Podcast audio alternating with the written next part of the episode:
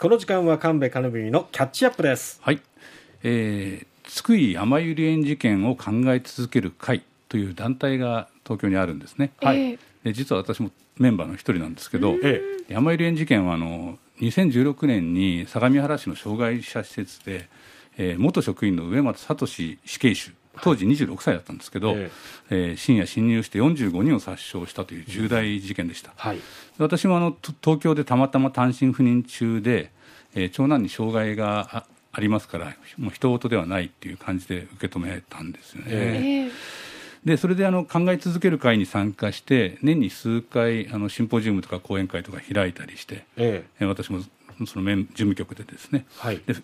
ただ福岡に帰ってきてからはですね、うん、なかなか行けない、えーまあ、コロナもありましたけどそういう状態だったんです、ええ、でその会の仲間でフリージャーナリストの佐藤幹夫さんという方が書籍を出したんですね、はい、津久井やまゆり園郵政テロ事件その真相とその後というタイトルで、うん、現代書館から税別3200円。ちょっと高いんですね、うん、えー、でも話し言葉で書いてるのでとっても読みやすい本で私が見る限りはこの山入園事件について書かれた本の決定版かなと思うような内容になってました。で佐藤幹夫さんは1953年秋田県生まれで、ええ。弟さんに障害があったんですね。そして、えーまあ、家族として10年間過ごし、その後あの、えー、養護学校今の特別支援学校の教員を21年務めています、それからフリージャーナリストになってるんですね。で22年とでこの間、まあ、障害者が加害者になってしまった事件、えー、のルポルタージュを書いたりしながらですねそれから飢餓陣営、まあ、飢える飢餓ですね飢餓陣営という名前の雑誌を発行してきていますけれども、この雑誌がですね、まあ、哲学社会学倫理学幅広くですね、うん、取り扱ってて活字だらけおおすごい本があるなと思いました、まあ、あのマイナーな雑誌だとは思います、うん、ただこれを作ること自体がとんでもない、えー、かなりの知識がないとできないなっていうふうに思ったんですね、佐藤さんがそういう批評家の側面も持ってるっていうのはよくわかる本でした、はい、で、えー、この方が出版をした本の講演会が、はい、えー、土曜日2月11日に神奈川県の相模原市で開かれたんですね、はい、でまあ、仲間でもあるので、まあ、コロナも少なくなってきたから、飛行機に乗ってちょっと行ってみたんですよ、ええ、で一参加者として上京したんだけど行ってみたらなんか私の名前の張り紙とかあってですね壇上に、はい、いきなり「喋れと」えー、もうびっくりしましたけど まあそれはさておきですね佐藤さんがですねこんなふうに話をしています。えーと、事実関係に関しては、えー、記者さん方がもう最初から非常にあの取材を旺盛にされていたので、まあ、それをこう超えると言ったらいいでしょうか。何かその事実に付け加えるような、えー、取材はちょっとまあ難しいだろうと。そこでどうやって自分の書いていくものを差別化していくかということを考えた時に、えー、例えばなぜ被害者の方が遺族の方がえー、匿名になったのかそこにはどういう問題が一体あるのかなぜなのか。それから、えーと、山ゆり園でもなかなかその自分たちのやっている支援について、えー、振り返る振り返ってそこでこう振り下げて何かメッセージを発信してくるということを、えー、してもらえない。そしたらそれに対してその施設と持っている問題というものもやっぱりしっかりとこうなんかもっと掘り下げて考えていく必要があるんではないか。一体あの裁判がどういう裁判で何がそこで話し合われてどういうものだったかということが、えー、しっかりと今まであのみんなに提示できていたのかそれからあの植松死刑囚。私はだんだんこう考えるようになっていったのは彼が喋っていたことはまあ本当にたくさんいろんなあの優生思想のことだとか、えー、大麻のことだとかえ障害者のことだとかいっぱいあの書かれてあの語られているんだけれどもむしろあの大事なのは彼が語ることを拒んだこと語らなかったことそちらの方に何かこの事件を考える非常にあの重要なヒントが隠されているんじゃないかと。こんなふうにですねあの佐藤さんはこの本で8つの仮説を説明していくんですね、はい、その仮説の1が今の話です、うん、えー、植松死刑囚は重要なことを話していない、不必要なことを語りすぎるし重要なことを話さないという傾向が見える。したがって彼の語ることを真に受けてはいけない、うん、何らかの裏読みや深読みが必要になる。っていうのがこの仮説の1なんですね。だからつまり僕らが取材した相手が何て語ったかっていうのを伝えていくわけですが、ええ、語らなかったことを探ろうというふうに取り組んでいます。で8つある仮説のうちもう一つだけ紹介すると怒りと憎悪と被害感情が反転した攻撃感情というふうに挙げています。えー、じゃあ重度の障害を持っている方たちとはいえであるからこそって言った方がいいかなその時のその自分の身の回りで世話をしている支援者がどういう人間かということに関してはとても敏感に察知するんだと思うんですね、えー、でしつけでこういうこと鼻先を小づいたと。それは犬や猫をしつける時もそうやってやってきたからえー、人間の場合もそれと同じなんだ。なんてことをまあ言ってるわけですね。こういうことを考えている人間に、えー、利用者の人たちが心を開くわけはない。そうすると反抗しますよ。絶対。服を脱がせようとするとちょっと嫌がって何かこうやるとかご飯を食べろと言ってスプーンを出すってこうやってこう顔を背けるとかですね。彼らなりのやり方でおそらくですよ。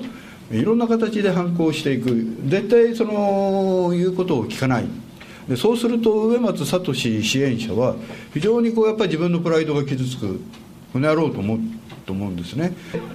えー、そこでなんかこう自分のいろんな受けた仕打ちを利用者さんたちの方にこう返していくような関係になってしまう。でもそうするとあとは一直線ですよね。じゃあ周りの支援の状況はどうだったのかということもとても気になる、まあ、それもあのあの本の中であの書いているんだけれども。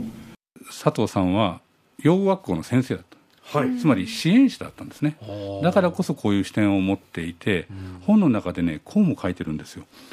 障害を持つ人との感情交流という支援職員としてはまず身につけるべきスキルをついに持てなかった持とうとしなかったということを示しています。決して障害を持つ人たちが何もできないゆえにではありません。何もできないのは植松容疑者自身の方だったんです。なるほどなと、うん、びっくりしました、あうん、確かにそうだろうなと思います。そしていろいろなあの取材をしてきた結果を、うん、あの見ながら、え自分では直接はあのほとんど会えていないんですけど、ええ。えー、急に起こり出すという特徴があるという鑑定結果が出ていることに佐藤さんは注目したんですね。はい。えー、移動性というんですね、たやすい、えー、容易のいですね、に起こる。移動性、えー、という言葉が鑑定の中にあったんだそうです。はい、で佐藤さんは傍聴に行った時にですね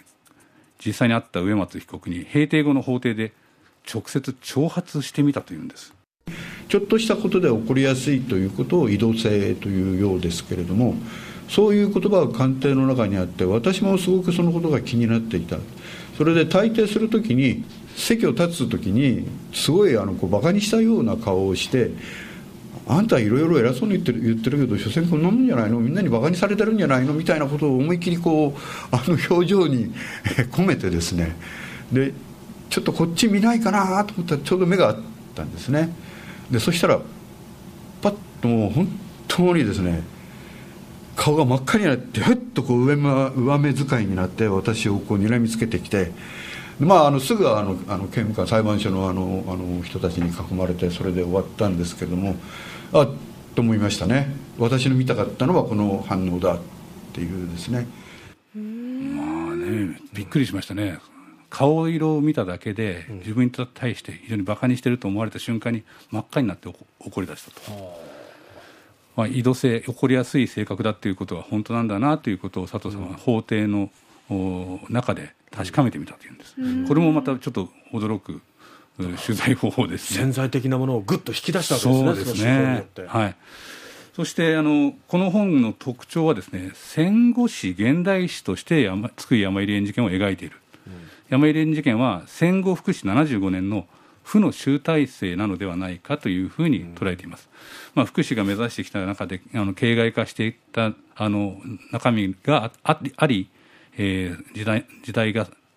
形だけの福祉になってきている、うん、そういった要素も指摘していると思いますね。そして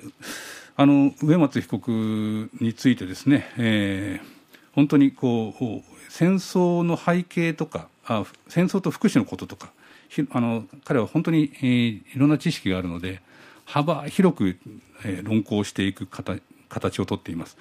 えー、サブタイトルは「戦争と福祉と優勢思想」っていうんですね、だから時代的に70年ぐらいのロングスパンでものを見てますし、戦争と福祉の関係にも踏み込んでいる視野の広さがあるんです。で私もちょっと喋らなきゃいけなかったので喋、えー、ってみました。RKB 毎日放送の神戸と申します。福岡の放送局で記者をしていますが東京に単身赴任していた、えー、時にこの事件に遭遇しまして、えーまあ、障害を持つ子の親として記者としてえー、取材をしなければいけないのではないかと。しばらく時間をかけかかって覚悟しまして上松との面会を重ねてきましてドキュメンタリー番組を何本か制作しております、えー、この会にはあの一人のメンバーとして参加してきましたが福岡に戻ってしまったのでなかなかもう来れないでいたんですが今回の本の出版記念ということで、えー、駆けつけていました。私もこの取材だいぶ絡んできてますけどいろんな本も見てますが今回の本はこの事件に関する決定版じゃないかなと今の段階では、えー、私はそう思っています。あの津久井やまゆり園事件を考え続ける会をね続けてきた仲間たちの現段階での集大成みたいな感じになっているんじゃないかと思います、まあ、私たちがどんな社会に生きているのかあ考え関心のある方ぜひお読みいただきたいなと思います。とても読みやすい本だと思います。はい、で今日はこの本を、えー、リスナーの皆さんにプレゼントということで、まあ、抽選にはなりますけども、はい、えー、興味のある方ご応募いただきたいと思いますメールは gu.rkbr.jp ファックスは092-844-8844でお待ちしております。プレゼント当選者の発表は発送をもって返させていただきます。この時間は神戸金文のキャッチアップでした。